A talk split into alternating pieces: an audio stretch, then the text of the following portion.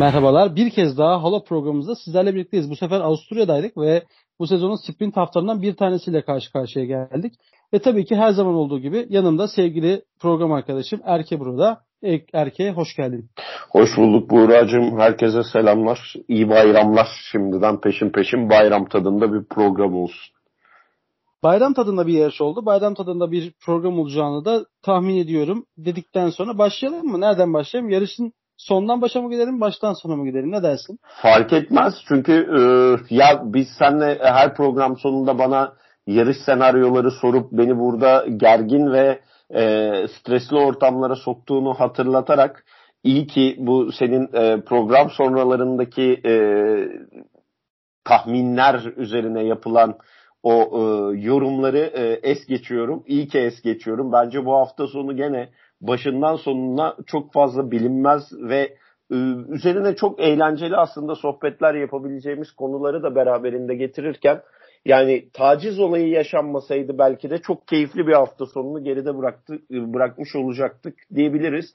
Orada da hani bilmeyenler için söyleyelim, taraftarlar arasında bir Hamilton fanının tacize uğradığını öğrendik ve bu noktada Hamilton fanının hafta sonu boyunca o yaşanan olay sonrasında Mercedes garajında ağırlanması da Mercedes'in yapmış olduğu çok ince, çok güzel bir hareket. Buradan Mercedes garajını da tebrik edip kutlamak gerekiyor deyip açılışı yapayım. Kesinlikle, yani bir sahalarda görmek istemediğimiz, pistlerde veya tribünlerde görmek istemediğimiz hareketler bu hareketler. Maalesef olabiliyor, olmaması gerekiyor. Hatta Formula 1'de hani ben böyle bir olaya ilk defa şahit oluyorum.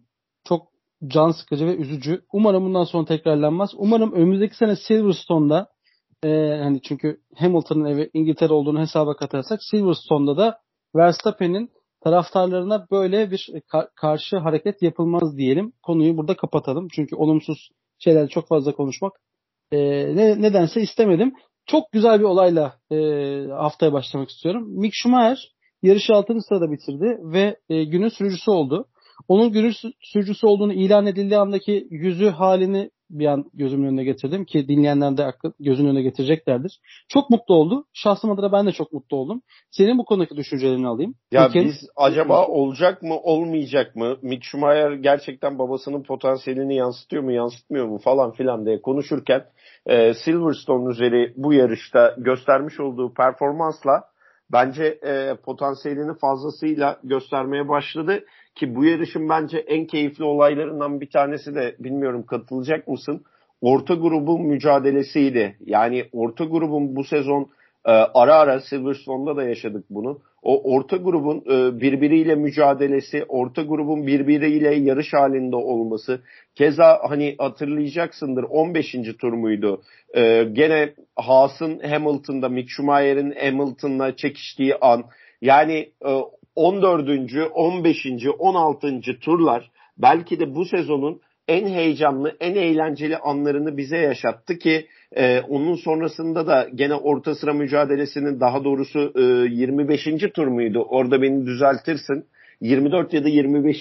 turda Fernando Alonso'nun başı çektiği, bir anda DRS'lerin devreye girmesiyle birlikte 5 aracın yan yana geldiği ve o 5 aracın yan yana geldiği sırada Alonso'nun telsizden "beni bu cehennemin içinden nasıl çıkartacaksınız, çok merak ediyorum" demesi. Ya bence bu yarış hakikaten yarış severleri geçiş anlamında ve pilotaj anlamında bence çok tatmin etti. Ve Mick Schumacher'e de şuradan bağlayacağım. Bu kadar aksiyonun olduğu ve bu kadar hani zaman zaman 11. sıraya da gerilemiş olan Mick Schumacher'in yarışı 6. bitirmesi ve bu pistte sıfır hatayla yarışması da bence en önemli detaydı. Günün pilotu olmayı hak ettiğini düşünenlerdenim ama hani buna oy vermen gerekiyor ya. İlk defa mesela şöyle söyleyeyim, izleyicilerin o kullandığı günün pilotu oylamasına çok arafta kaldığım bir yarış oldu bu. Yani Mick Schumacher'e gönlüm kaydı. Kevin Magnussen bence iyi bir gün geçirdi. Charles Leclerc ve Carlos Sainz yarışı bitirseydi farklı değerlendirirdik ama Charles Leclerc'in cumartesi pazar performanslarını kıyaslayınca bence günün pilotlarından biri de Charles Leclerc gibi geldi. Ya çok kararsız kaldım. Keza Esteban Ocon çok iyi bir yarış çıkardı bence. Esteban Ocon'u da eklemek lazım. Hani totale bakınca biz bu hafta sonu yarışın her anından keyif aldık. Bir tek Sergio Perez'in yarış dışı kalması bizi üzdü. Onun dışında arka sıradaki aksiyon, ön sıradaki aksiyon, orta sıradaki aksiyon hakikaten tatmin ediciydi. Ve bu sadece ana yarışta değil, sprint yarışına da oldu. Sprint yarışına da iki Haas'la bir Mercedes'in çekişmesinin çok uzun süreler boyunca, uzun turlar boyunca şahit olduk. Ve burada da tabii ki bir Mick Schumacher'in isyanı oldu. Hani Magnussen uzaklaşmasın. Hani ben DRS mesafesinde kalayım, en azından savunabilecek bir elimde done olsun istedi. Ancak tabii iş işten geçmişti ve Hamilton geçti. Ondan sonra tabii ki hani ben daha hızlıydım, Magnussen'i geçebilirdim, takım emriydi, şuydu buydu gibilerinden bir basın açıklaması da var. Mick Schumacher'in cumartesi sprint yarışı sonrası, ancak pazar günü bakıyoruz farklı bir Mick Schumacher güne başlamış. 12'yi geçtikten sonra sanırım yeni bir güne uyanırken de her şeyi sıfırlayarak başlamış ve muhteşem bir yarışı imza attı. Zaten de yarışı dediğim gibi 6. tamamladı. Magnussen de 8. olarak yarışı tamamlamış oldu. Haas için çok güzel geçen bir hafta oldu. 2 hafta üst üste de puan alıyorlar. Dediğimiz gibi yükseliş trendini sürdürüyorlar. Bakalım ne kadar daha sürdürebilecekler. Çok büyük soru işareti. Çünkü sezon başında çok iyi başlamıştı. Özellikle Magnussen özelinde Haas takımı. Düşen bir performansa imza attılar. Şimdi tekrardan toparlanıyor gibiler. Bakalım zaman bize neler gösterecek diyelim. Şu Haas defterini bir ufak kenara koyduktan sonra. Evet, çok keyifli bir yarıştı. Hem ön sıralarda hem orta sıralarda. Bahsettiğim üzere 5 aracın yan yana gelmiş olması. Ön tarafta Leclerc, Sainz ve Verstappen üçlüsünün özellikle sprintteki o hareketli, hararetli anları insanların ve dinleyenlerin göz önüne gelecektir. Hakeza ana yarışta, asıl yarışta 3 kez Verstappen ve Charles Leclerc'in arka arkaya gelmesi ve 3 seferinde de 3 kezde de Leclerc'in Verstappen'i ezici bir üstünlükle geçip farkı açması bence ön sıralarda da heyecan olduğunu ispatlar nitelikteydi. Sen ne düşünüyorsun bu konuyla ilgili? Verstappen'in bir yavaşlaması mı var? Yoksa Verstappen'in Red Bull aracında bir olumsuzluk mu vardı bu haftaki genelinde? Yoksa Ferrari gerçekten hızlı mıydı? Ya şöyle, Christian Horner'dan alıntı yaparak cevap vereyim mi meseleye? Yani Christian Horner da aynı şeyi söyledi. Cumartesi ve pazar günü göz önüne alındığında cumartesiden pazara Ferrari'nin aracı daha da hızlandı. Evet, yarışın çoğunda onların aracı önde götürdü ama biz de son turlarda arayı kapatmayı başardık.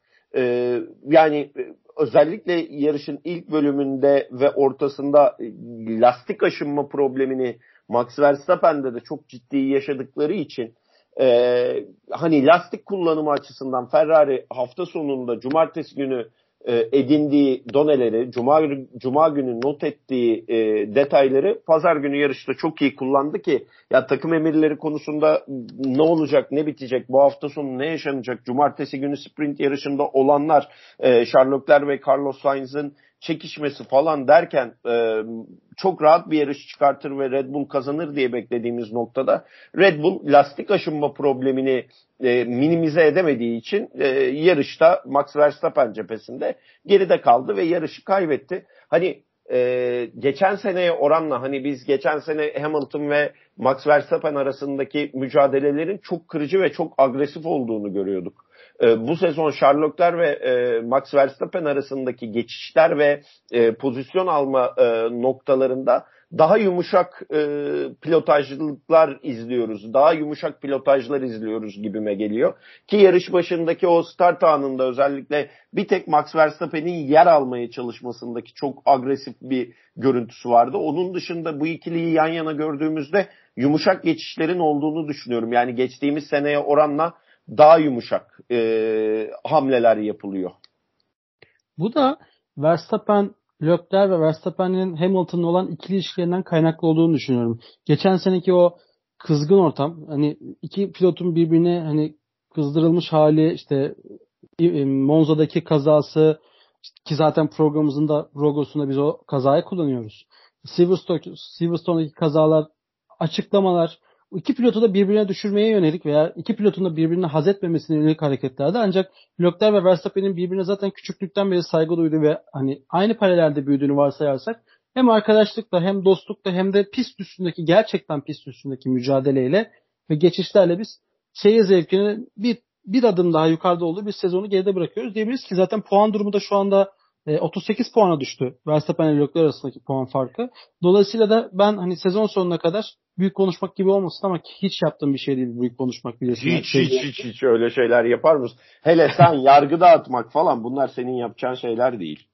Kesinlikle. Çok büyük konuşmayı sevmem ama galiba sezon sonuna kadar böyle kafa kafaya gidecek bir sezon bizi bekliyor ya, gibi hissediyorum. Buğra, böyle bir his var içinden. Çok büyük konuşmamakla birlikte. Şöyle bir şey var. 13 yani yarışın son 13 turuna gidilirken eğer Carlos Sainz'ın aracı yanmasaydı, ki oraya ayrıca değiniriz, ama bir yandan şimdi seninle konuşurken o senaryoyu düşündüm sadece. Ya acaba Carlos Sainz bu kadar zorlamaya başlamışken ve son 13 tura gidilirken Carlos Sainz daha avantajlı duruma gelmeye başlamışken kırıcı olur muydu yarışın geri kalanı? Daha agresif pilotluklar görür müydük? Ondan ama pek emin değilim. Ben Carlos Sainz açısından bakıldığı zaman Verstappen üzerine oynayacağını düşünebilirim. Çünkü geçtiğimiz hafta yarış kazanmışsın. Bu hafta üçüncüsün. En azından ikinciliği ve Ferrari dublesini getirtecek bir hamleyi, Ferrari açısından bakmayalım, özel olarak pilot özeline bakalım. Bence ikinciliği zorlayacaktı. Ve bu kazayı getirir miydi? Bence getirmezdi. Ha, okey. Yani kaza getirir mi getirmez mi? Ben o kısmı sende merak ediyordum açıkçası. Açık kafa kafaya bir mücadele olurdu. Ama kaza getirir miydi? Bence getirmezdi. Mesela o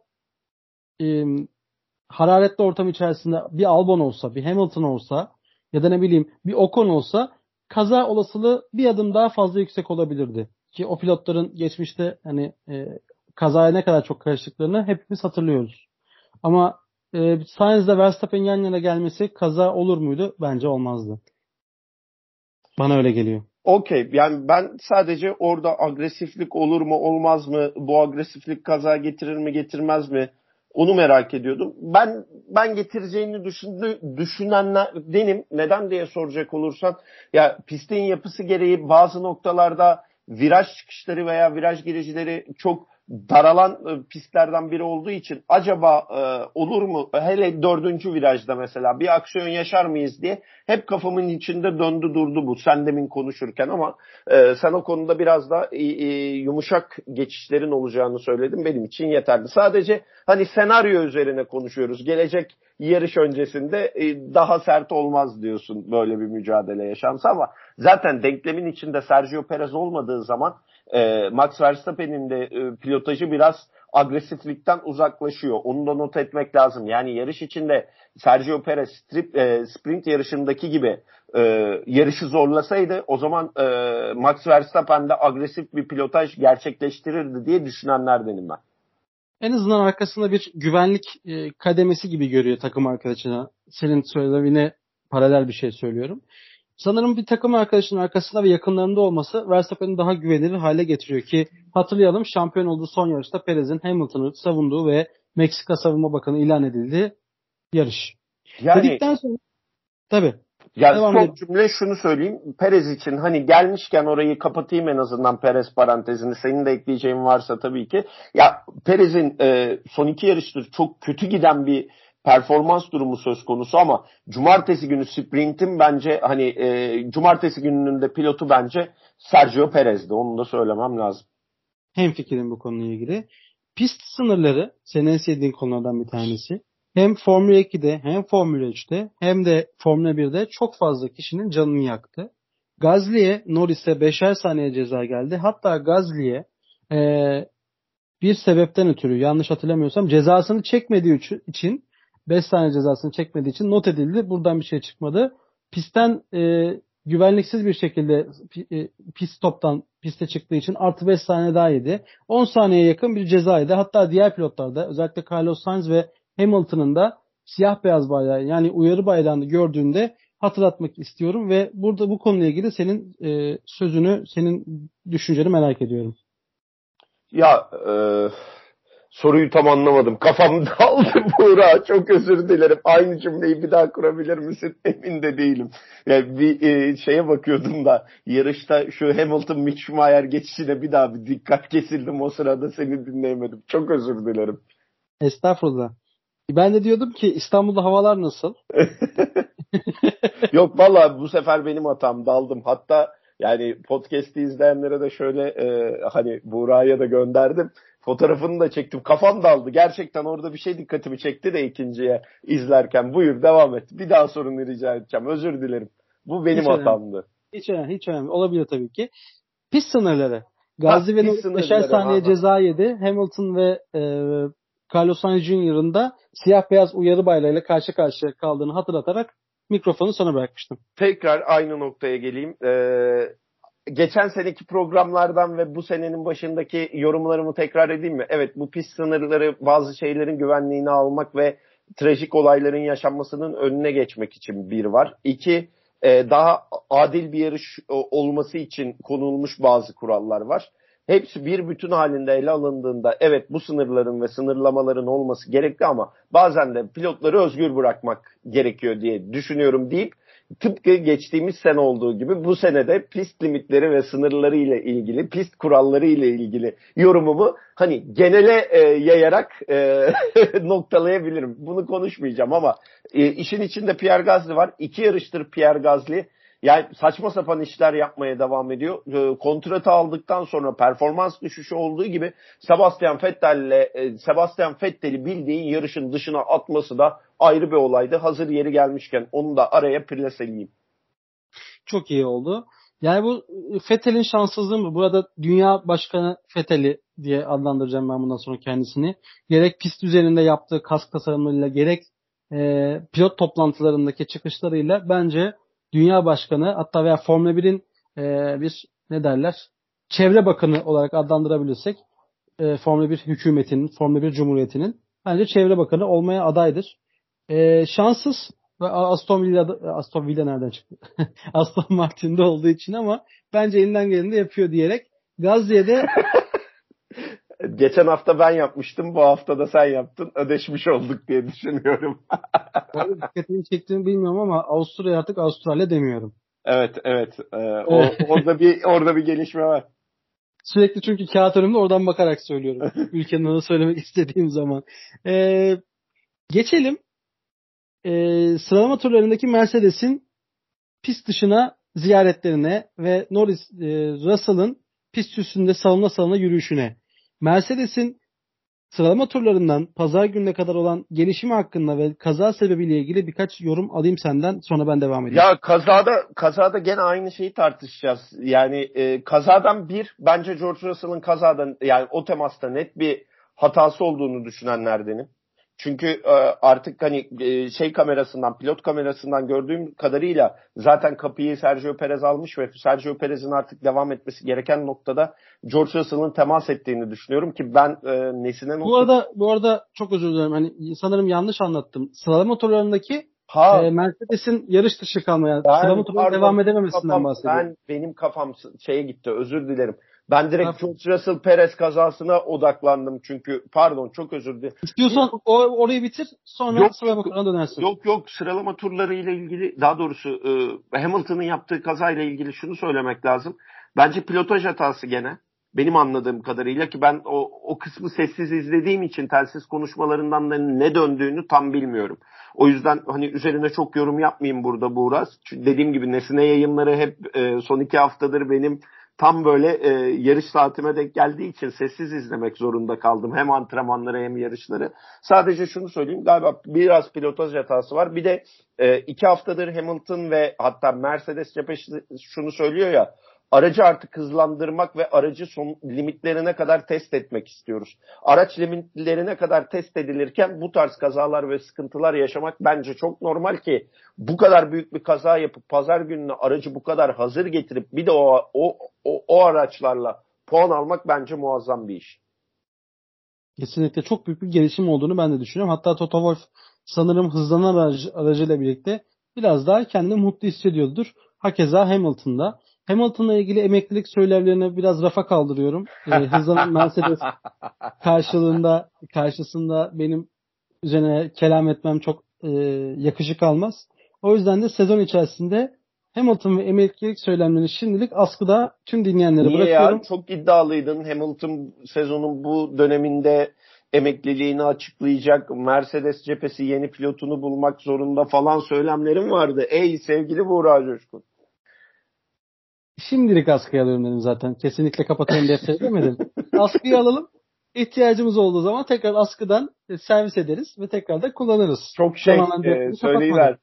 Çok böyle nasıl diyeyim sana, politik yaklaşım görüyorum bu konuyla ilgili senden ama gerçekçi olalım. Hamilton tekrar kanı, tabiri caizse kanın kokusunu aldı. Ben de o zaman bir itirafta bulunayım. Hamilton severler tarafından bir ufak uyarıya maruz kaldım. Hamilton aleyhine çok fazla konuştuğum gerekçesiyle biraz daha Hamilton'ın üzerine gitmeme kararı aldım bu tarihten itibaren. Niye? Bu kadar büyük konuşmamın Hamilton cephesinden zararı oldu. Tepki mi var? Evet. Hem de Sir Lewis Hamilton direkt olarak beni aradı. Türkçe dedi ki yeter artık benim hakkımda konuşma dedi. Yeter şu çeneni kapat dedi. Neyse tamam, konumuza dönelim. Ferrari ve yönetimsizlik. Sprint yarışındaki iki pilotu idare edemeyen Ferrari yönetimi. Toto Wolff'tan alıntı yapayım mı? Bu kadar tabii. Mercedes konuştuktan sonra. Toto Wolff cumartesi mi söyledi bunu? Pazar günü mü? Tam hatırlamıyorum gününü de. Ferrari takım emirleri konusunda acayip sıkışmış durumda. İki büyük kayanın birbirine sürekli olarak çarpması ve arada pit duvarının kalması Ferrari'nin şu an en büyük problemi demişti. Ya cumartesi ya pazar günü Toto Wolff bu minvalde bir açıklama yaptı ve Binotto'nun daha keskin kararlar alması gerektiğini söyledi bir soru üzerine. Hani onların yarışmasına izin, yani pilotların yarışmasına izin vermek doğru bir karar ama bu bir eğlence işi değil. Evet, sprint yarışında tek günlük bir operasyonda buna izin verebilirsiniz ve bunu bizim açımızdan da izlemek çok keyifli ama devamında iki kayanın birbirine çarpması depremler oluşturur gibi bir tabir kullandı. Şu an benim de bakış açım o ki cumartesi işte sen de bana tweet atmışsın mentionlayıp. Ben de aynı şeyi düşünüyordum. Pazar gününe yansıması kaza olur. İlk virajda biz Ferrari'leri yarış dışı bırakır.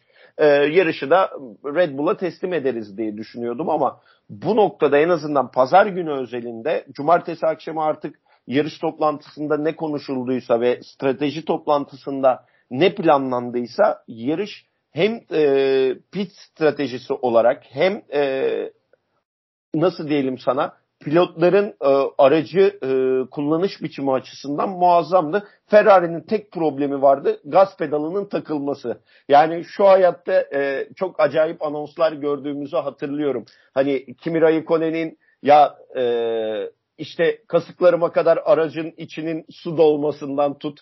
Pipet başlığını kaybettim. İşte ayakkabım açılıyor falan gibi garip yüzyıllar içerisinde, yani bu spor başladığından beri araç içindeki çok enteresan sıkıntıların telsiz konuşmasına yansımasını duymuştuk. Ya benim gerçekten hani Serhan Acar'a bir daha kulaklarını çınlatalım. Global çözüm Kolibandından sonra global çözüm gaz pedalını ayağınla kendine doğru çek. O kendini düzeltecektir minvalindeki o Ferrari anonsu aklımdan çıkmayacak. Sherlock'lerin gaz pedalı takıldı arkadaşlar yayın sırasında. İzlemeyenler olabilir, bilmeyenler, kaçıranlar olabilir. Ki aynı sıkıntıyı Carlos Sainz da yaşadı. Ya gaz pedalını ayağınla kendine çek cümlesi benim için bu yarışın cümlesidir bu arada. Yani gaz pedalını ayağınla kendine çek demek aracı durdur anlamına gelir zaten de. Yani yine de Ferrari'nin bu muhteşem çözümü için kendilerini öncelikle tebrik ediyorum. Yarış kazandırdı. Bir iki tur daha olsaydı kazandırır mıydı? Büyük soru işareti.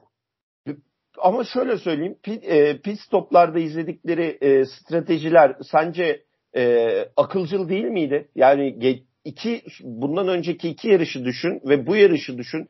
Bence Binotto hani hala arkasındayım. Kötü takım patronu. Ben senin gibi askıya almıyorum bazı şeylere. Gelecek linçleri de burada göğsümde yumuşatıp devam edebilirim.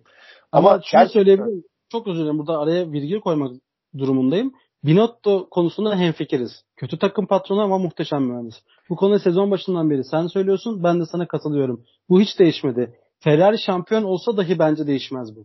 Çünkü bak, hala takımı yönetebilen bir kudrete sahip değil Mattia Binotto. Hani ben pilotlarla olan ilişkisinin kötü olduğunu düşünüyorum. Yani Sebastian Vettel'e yaptıklarından tut manevi oğlu Sherlock'leri bu kadar korumasına kadar en çok eleştirdiğim konular bunlardı. Hep de böyle olmaya devam edecek Binotto ile ilgili ama bu yarış özelinde kendi aracından daha çok rakibin aracını takip edip stratejiyi buna göre kurmak bence büyük bir zeka ve büyük bir şey istiyor. Nasıl diyeyim sana? Öngörü gerektiriyor.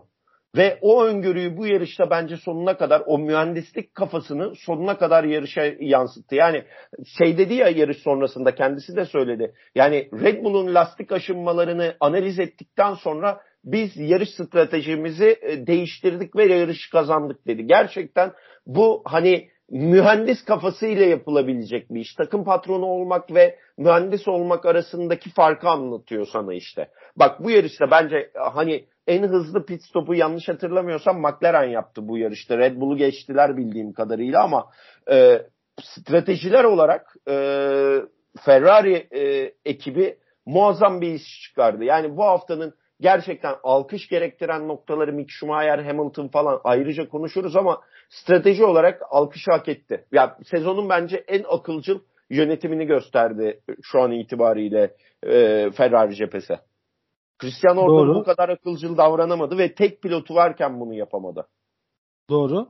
Bir önceki yarışta da, birkaç önceki yarışlara baktığımız zamanla kıyaslarsak da Ferrari muhteşem bir yönetim çıkarttı. Yarışı kaybeder miydi sorusunun cevabını şu yüzden sordum. Pedalın takıldığını gördük ve Verstappen'in hızla arayı kapattığını gördük.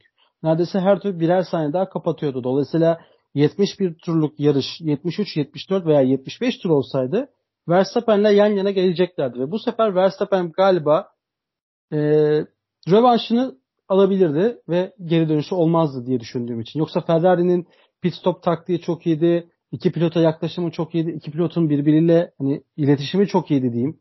Her ne kadar resmi olarak iletişimeseler de pist üstündeki hareketleri bence son derece Ferrari'ye yakışırdı.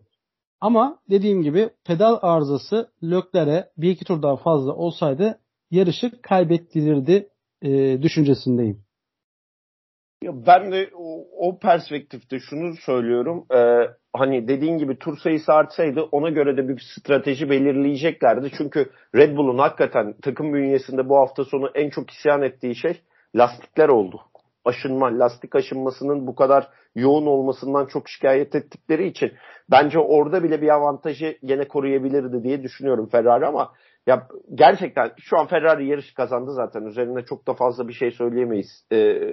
Bu hafta sonunu kusursuz geçtiler diyebiliriz. Yani, bu hafta sonu kazanan takımı Ferrari diyebiliriz. Yani Carlos Sainz'i kaybetmesine ve araç yakmasına rağmen, ki oraya da bir parantez açalım. Ya aracın altına takoz koymak için bu kadar uğraşıyorsunuz. 5 tane pit görevlisi var. 5'inden bir tanesi takoza gidiyor. Ya arkadaşlar, adam orada sürekli frene basıp araçtan bir yandan çıkmaya çalışıyor ve araç cayır cayır. Ve araç kademe kademe gördüysen alev aldı. Ya hakikaten kademe kademe yandı. Ve çok rampalı bir noktada kaldı. Aracı durdurduktan sonra araçtan inemedi takoz olmadığı için. Ya biz yarışlarda pist görevlilerinin hayat kurtardığını hep söylüyoruz ama Carlos Sainz'in yaşamış olduğu durum büyük bir pist görevlilerinin ihmalkarlığı ve yavaşlığı durumu söz konusu. Ferrari'ye fazladan hani nasıl diyeyim zarara mal oldular. Tamam zaten motor yandı, ayrı bir tartışma konusu o ama ya daha hızlı hareket edebilirlerdi. Çünkü Carlos Sainz hani çağırdıkça gelmediler, anladın mı? Çağırdıkça gelmediler. Bu hani sıkıntılı bir durum. Avusturya Grand Prix'sinin en incelenmesi ve gelecek yıla taşınmaması gereken olayı da buydu diye düşünüyorum. Kesinlikle. Şimdi sana konu başlıkları vereceğim. Hangisine geçmek istiyorsan ona geçeceğim. Alonso'nun çok kurnazca grid'e yerleşmesi için kendini hazırladığı cebe mi, sprinte çıkamamasına mı veya Alonso genel olarak hafta sonuna bakalım. Mick Schumacher ve Hamilton, hatta baba Michael Schumacher'le olan ilişkiye mi bağlayalım? Yoksa bay istikrar Hamilton özelinde mi? 3 konu başlığından hangisine gidelim? Kısa geçelim mi Hamilton ve Mercedes mevzusunu? Geçen seneki McLaren olmaya emin adımlarla devam ediyorlar. Bekle gör stratejisiyle, gerçekten bir köpek balığı edasıyla avına sessizce yaklaşıyor ve sonrasında puan alıyor. 2 yarıştır Mercedes bunu çok iyi yapıyor ve Hamilton yavaş yavaş deneme yapmaktan vazgeçip aracın limitlerine kadar kullanmaya başladığında puan alacaklarını bizlere gösteriyor. Şu an 3 takım var diyoruz. Red Bull'la Ferrari araya açmaya başladı ama üçüncülük yarışı içinde şu an Mercedes'in rakibi yokmuş gibi gözüküyor pist üzerinde. Zaten Mercedes'in 237 en yakın rakibi McLaren'in ise 881 puanı var. Dolayısıyla üçüncülükte biraz daha yeri rahatmış gibi gözüküyor. Diğer iki takım, üstteki iki takımın birincilik, ikincilik mücadelesini saymazsak. Hamilton evet şu anda bay istikrar olarak da adlandırıyor olabiliriz. Çünkü neredeyse her yarıştan ve puan almaya başladı. Hatta son iki yarışta da üçüncü olarak podyuma çıkıyor dedikten sonra. Hamilton ve Schumacher ailesi arasındaki bu pist üstü mücadeleleri ne geçelim o zaman? Geçelim. Gerçi bölümün başında da konuşmuştuk ama Mick'le olan hem sprint yarışında hem ana yarıştaki mücadelede eskiden 2011'de Hamilton'ın McLaren'de baba Schumacher'in ise Mercedes'te olduğu zamanlardaki mücadeleleri bir an herkesin aklına gelmiştir zaten. Bir nesil giderken ikinci nesil geliyor. Schumacher ailesinden bahsediyoruz ama Hamilton hala pistte, Alonso hala pistte, Vettel hala pistte. Bu aslında geçmişten geleceğe bir gelenek olarak da adlandırabilir mi diyerek G başlığındaki cümlemle birlikte mikrofonu sana veriyorum. Cümlemi şöyle toparlayayım ben de o zaman. Hepsinin farklı misyonu var eski kuşağın. Alonso yarışıyor. Vettel araç geliştiriyor. Hamilton geçen seneye kadar Michael Schumacher'in rekorunu kırmak için o pistteydi ve hala aslında aynı şampiyon ruhuyla devam ediyor. Eski kuşakların, yeni kuşakların yana yana gelip mücadelesini izlemek keyifli ama şu an itibariyle eski kuşak kadar hala yetenekli değil yeni kuşak. Onu bir kez, yani onu net bir şekilde görüyorsun. Fakat birkaç sene içerisinde Hamilton daha yaşlanıp emekli olmayan Hamilton biraz daha yaşlanıp refleksler yavaşlayınca ya da bir tık daha kötü araca geçer mi zannetmiyorum. Bence Mercedes'le bırakacak kariyerini. Şeyi görmeyeceğiz, anladın mı? Birinin yavaş yavaş düştüğü, birinin yavaş yavaş yükseldiği, o ikisinin de aynı standarda geldiği bir nokta olacak Parachokomel eğrisinde ama o Parachokomel eğrisinde muhtemelen düşüş anında Hamilton bırakacak. Hamilton zeki bir adam. Hamilton çok zeki bir adam ve Hamilton gelecek yıl şampiyon olacağının farkında olduğu için bu sezon bazı şeylere katlanıyor bence. Hamilton bırakacak cümlesini senin ağzından duymak benim için çok gurur verici. Ben senin gibi bırakacak demiyorum ama sen diyorsun ki sezon ortasında emekliliğine ayrılacak. Ben diyorum ki bu yıl test pilotu olarak puan almaya devam ediyor. Gelecek yıl muhtemelen araçlar daha da bu yeni body kitlerin daha da gelişmesiyle birlikte, motorların da gelişmesiyle birlikte Hamilton çok çok büyük bir ihtimalle bir Formula 1 şampiyonluğunu daha seneye kovalayacak ve ondan sonraki sene muhtemelen Formula E'deki takımıyla yarışır, başka şeyler yapar. Ama bir sene daha fazladan, yani bu senenin üstüne bir sene daha mücadeleci bir Hamilton izleriz. Test pilotu değil, birinci pilot olarak Hamilton'ı bir sene daha izleyeceğimizi düşünüyorum ben. Mick Schumacher meselesine gelince de tabii ki o savaşı izlemek çok keyifli ki hani Fernando Alonso'ya da şuradan bağlayayım. Ya bu hafta sonu az önce programın açılışında özet bölümünde de dedik ya. Ordinarius olmak böyle bir şey herhalde. Bilmiyorum sen ne dersin ama sprintte yaptıkları, dönüp yarış içinde yaptıklarını düşününce Alonso'nun ordinarius olduğunu düşünüyorum ben. Evet, yani cebini önce bir temizledi, yani cebini derken aracı yerleştireceği cebini önce bir temizledi antrenman seansında. Sprintte bence takımın hatasıyla lastik üstü battaniyeleri kaldı. Ve o da artık takımın tecrübesizliğinden değil, boşluğuna gelmiş diyeceğim. Tamamen Alonso'nun sprint yarışına mal oldu. Ki çıksaydı 8. başlayacaktı. Çok iyi bir performans sergiler miydi? Geçen seneye bakalım. Geçen sene Alonso sprintte ne yaptı? Evet, çok güzel geçişleri imza attı. Burada da yapabilir miydi? Evet, yapardı bence. Ana yarışa geliyoruz. Ana yarışta da zaten çok iyi çıkış yapmasını beklerken yarış içerisinde tamamıyla mühendislerini isyan etti. Sizin yapacağınız işi dedi. DRS trenin arkasında kaldım dedi. Bari lastik avantajını bana verin ki ben önde kalayım, puan almaya çabalayayım dedi. Bir ara ben bu telsiz mesajı yayınlandığında yarışın sonuncusuydu. 19. sıradaydı. Yarışı veda eden Perez'in önünde.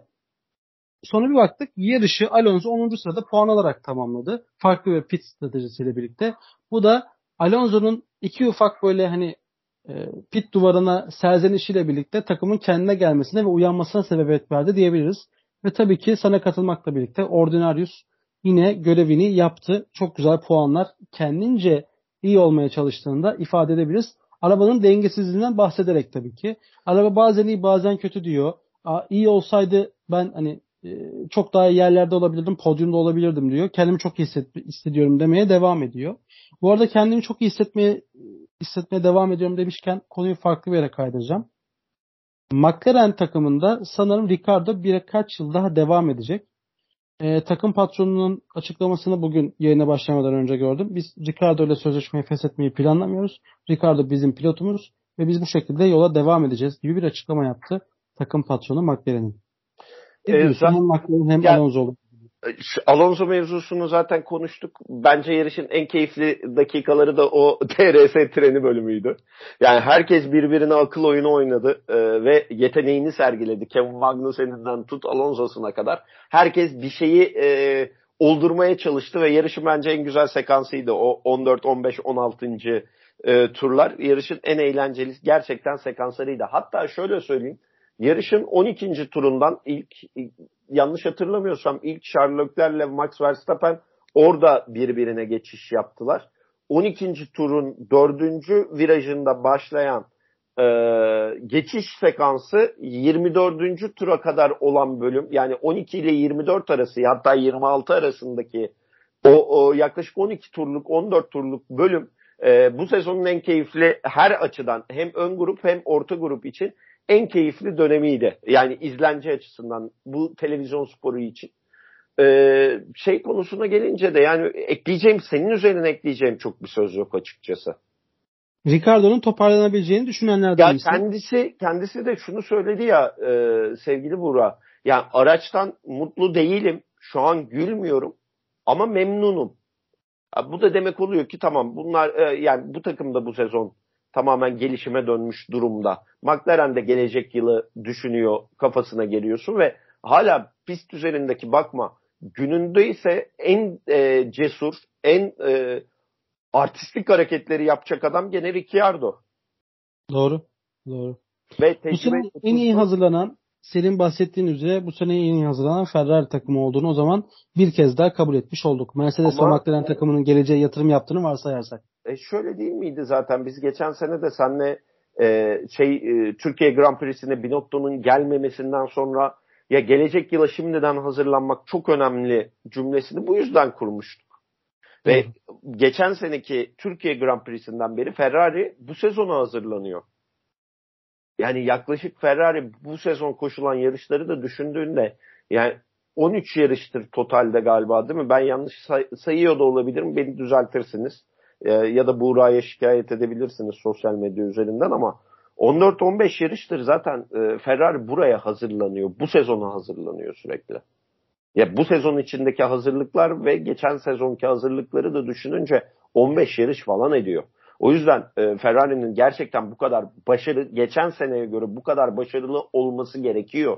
Ve o gerekliliği yerine getiriyor ama şunu görüyoruz. Mercedes motoru da, Mercedes fabrikasına bağlı takımlar da bu seneye hazırlanmamışlar. Bu sene gerçekten Ferrari'nin ve Red Bull'un ne yaptığını izleyerek geçiriyorlar. Önümüzdeki sene çok daha hareketli bir sezon bizi bekliyor diyebiliriz o halde. Doğru mu? Doğru. Ricardo yani eğer geliştireceğin ve hızlı bir araç üreteceğini düşünüyorsan Ricardo'dan da vazgeçmezsin. Evet 34 yaşına geldi. Pistteki tecrübeli ve yaşlı pilotlar arasında. Bu arada hani pistteki 10-30 yaş üstü, 30 plus üstü pilottan bir tanesi. Ve gerçekten agresifliğiyle bazen seni delirtebilecek de bir pilot. Ricardo'yu her şekilde cepte tutmak istersin. Hani sen geçen program mı, ondan önceki program mı gene bir kehanet attın ya ortaya. Şunların kontratları falan gidecek, şunlar şeyi yapacak falan. Asla ben öyle bir şey söylemem. Gerçekten hani kayıtlar olmasa şu an beni yalancı çıkartabilirdi kardeşim, tebrik ediyorum. Gerçekten tebrik ediyorum. Ya şöyle Ricardo kendini araçta rahat hissettiği müddetçe ve araç performans vermeye başlayınca Ricardo'dan mutlu olursun. Her takım Ricardo'dan mutlu olur ve böyle pilotu istersin. Bak Bottas'ı tercih etmezsin. Hani fantezi Formula 1 oyunu oynuyor olsak ben açıkçası takım kuracak olsam elimdeki seçenekler içerisinde Bottas, Ricciardo varsa Ricciardo'yu tercih ederim mesela. Ne demek istediğim daha iyi anlaşılsın diye söylüyorum. Çok da iyi anlaşıldı. Hatta Magnussen, Ricciardo, Bottas denkleminde hani Magnussen'le Ricciardo arasında çok kalırım ama gene Ricciardo'ya dönebilirim mesela. O zaman yine bir Can Alıcı sorayım o halde sana. Grid ile ilgili. Varsayalım ki 20 pilot hiçbir şekilde değişmedi ve önümüzdeki sezona başlıyoruz. Öngörün nasıl bir şey olur? Çok zor soru ya. Yani ya sen niye böyle zor sorular soruyorsun? Şunu diyebilir miyiz mesela? Alternatif 1. Verstappen, Leclerc, Hamilton baş başa 3 pilotunda şampiyonluk mücadelesi verdiği bir sezon. İkinci alternatif Norris'in dahil olduğu, Alonso'nun da dahil olduğu bir ikincilik savaşı, şampiyonun belli olduğu, Norris ve Alonso'nun belli olduğu ikincilik savaşı veya çok afaki olacak ama Aston Martin'in yukarılarda olduğu ya da ne bileyim Williams'ın yukarılarda olabildiği ya da ne bileyim işte bir Haas'ın yukarılarda olabildiği bir sezon der miyiz? Daha doğrusu tüm cümlelerimi, tüm alternatiflerimi toplayarak sorayım. Sürpriz çıkar mı yoksa yine ismini aşina olduğumuz pilotların sezonu mu olur? Ha. Genelde ismine aşina olduğumuz pilotların sezonu olur ama bu şekilde devam ederse gelecek yıl üçüncülük mücadelesinde daha fazla takım görürüz gibime geliyor ama bugünden konuşmak çok erken bunları diye düşünüyorum. Bence de erken. Biz zaten şu anda bir alternatif evren yaratıp bunu konuşmaya çalıştık. Sen yine politik cevapla baltaladığın için son konuyu tekrar kapatıyorum. Çok sevgiler. Sen Marvel mısın? Sinematik evren yaratıyorsun. Alternatif evren açıyorsun. Ey Buğra.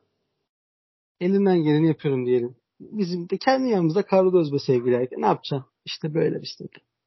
McLaren'i konuştuk. Biraz Alfa Romeo'dan konuşalım mı? Buyur. Ya da McLaren adına konuşmak istediğim bir şey var mı Norris özelinde? Ricciardo'yu konuştuk çünkü. Norris çok biraz dalgalı ama dediğin gibi Mercedes motoru gelişime açık olduğu için ve bu seneyi kafada bitirdikleri için çok da konuşulacak bir şey yok. Bazen iyi bazen kötü performanslar sergiliyor diyebiliriz. Aynen öyle. Yani benim aklımda benim kesemde aslında başka bir konu kalmadı. Öyle söyleyeyim sana sevgili Burak. Tamam. Ben de üstünden birer cümleyle takımları değerlendirip programımızı kapatmayı planlıyorum. O zaman Alfa Romeo'dan devam edelim sevgili erke. Alfa Romeo pilotları ile ilgili bu yarış üzerinde bir cümle alabilir miyim? Diğer takımlara tekrar geçelim. Bottas'tan alıntı yaparak hemen söyleyeyim. Alfa Romeo pilotu Bottas dedi ya, bizden şu an birçok daha hızlı takım var. Biz onlara yetişmeye çalışıyoruz ve bu noktada Williams bile bu yarış özelinde bizden hızlıydı dedi. Bu yarışta Alfa Romeo yavaş kalan ve hızlanamayan takımdı. Bottas'ta hemen şöyle bir bilgi verelim. Bottas yarışı 11. sırada tamamladı. Takım arkadaşı Guanyu Zhao da 14. olarak yarışı tamamlamış oldu. Alfa Romeo puanlar sıralamasında, takımlar sıralamasında daha doğrusu 51 puanla liderin 308 puan gerisinde kaldı. Burak, peki sana bir şey soracağım. Guanzu'nun bu performansı çok değerlendirme altına alınmalı mı? Yoksa geçen hafta yaşanan kazadan sonra bu performansın ortaya çıkmasını normal mi karşılamalıyız? Şimdi yaşamış olduğu kazadan sonra bence bu performansı çok fazla dikkate almamamız lazım. Ama yine de var olduğu yer itibariyle çok güzel performans sergilediğini söyleyebiliriz. Hemen bakalım. Sıralama turlarını 18. sırada tamamlamış. Sprint yarışını 14. asıl yarışta 14. olarak tamamlayarak bence kötünün iyisi bir performans sergiledi. Bu fiziksel durumuna rağmen. Belki de psikolojik bir sorun da olabilir. Kazanın üstüne kaldığı bir durum da söz konusu olabilir. 2 haftalık bir aramız var. 2 haftalık aradan sonra Fransa'da olacağız. Çok daha sağlıklı bir değerlendirme yapabiliriz Guanyu Zhao hakkında. Haaslar hakkında bir şey söyleyecek misin? Neredeyse hafta sonunun yıldızlarından bir tanesiydi. Bence üzerine çok konuşulacak bir şey yok. Sadece Magnussen yarış sonrasında dedi ya, Ferrari'de yaşanan problemleri acaba biz de yaşar mıyız diye bir tedirginlik yaşadım. Motordan gelen seslerden sonra ben de biraz endişelendim demişti ama ortaya çıkardıkları tablo muazzamdı Haaslar için. Yani Günter Steiner abimiz gerçekten Top Gun afişleriyle tarzını ortaya koymaya devam ediyor diyebiliriz. Hemen bilgi de verelim. Mick Schumacher yarışı 6. Kevin Magnussen ise 8. sırada tamamladı. Avusturya'nın ana yarışını ve Haas takımı ise 34 puanla liderin 325 puan gerisinde. AlphaTauri dedik. Yuki Tsunoda ile ilgili hemen bir bilgi vereyim sana. Yuki Tsunoda'yı Max Verstappen ile kıyaslamış Red Bull yönetimi. Ve demişler ki Max Verstappen ve Yuki Tsunoda arasındaki tek fark Yuki'nin virajlarda dahi konuşması ve psikolojik olarak kendini tekrar yarışa toparlayamaması. Çünkü ikisinin de isyan etme modunun çok fazla olduğunu biliyoruz. Verstappen virajlarda biraz daha sessiz kalabildiği için ve tekrar kendini yarışa adapte edebildiği için bir şampiyon pilot. Peki Tsunoda bu hamleleri, aynı hareketleri yaparsa Verstappen gibi şampiyon olur mu? Başka spordan alıntılayarak cevap verebilme şansın var mı? Pek tabii ki. Biz bu hafta sonu Wimbledon erkekler finalini izledik. Pazar günü. Hatta yarışla aynı saate denk geldi. Benim biraz da bugünkü programda böyle dağınık düzen gitmemin de sebebi o. Kyrgios da maç içerisinde sürekli kendiyle konuşup kavga etti ve Djokovic maçı 3-1 çok rahat bir şekilde kazandı. Kendinle bireysel bir spor içerisinde kendinle bu kadar çok tartışıp kendinle bu kadar çok kavga edersen günün sonunda başarısız olursun. Evet, kendini eleştirirsin. Kendini eleştirmek ve kendini eleştirdikten sonra bundan ders çıkarmak çok keyifli ve çok güzel bir şey. Çünkü başarıyı getirir ama kendinle ve araçla bu kadar çok mücadele edip bunu sürekli deklare etmek, bunu sürekli tersizden bir İsyan olarak, bir bahane olarak ön plana atmak günün senin sonunda seni daha başarısız yapıyor.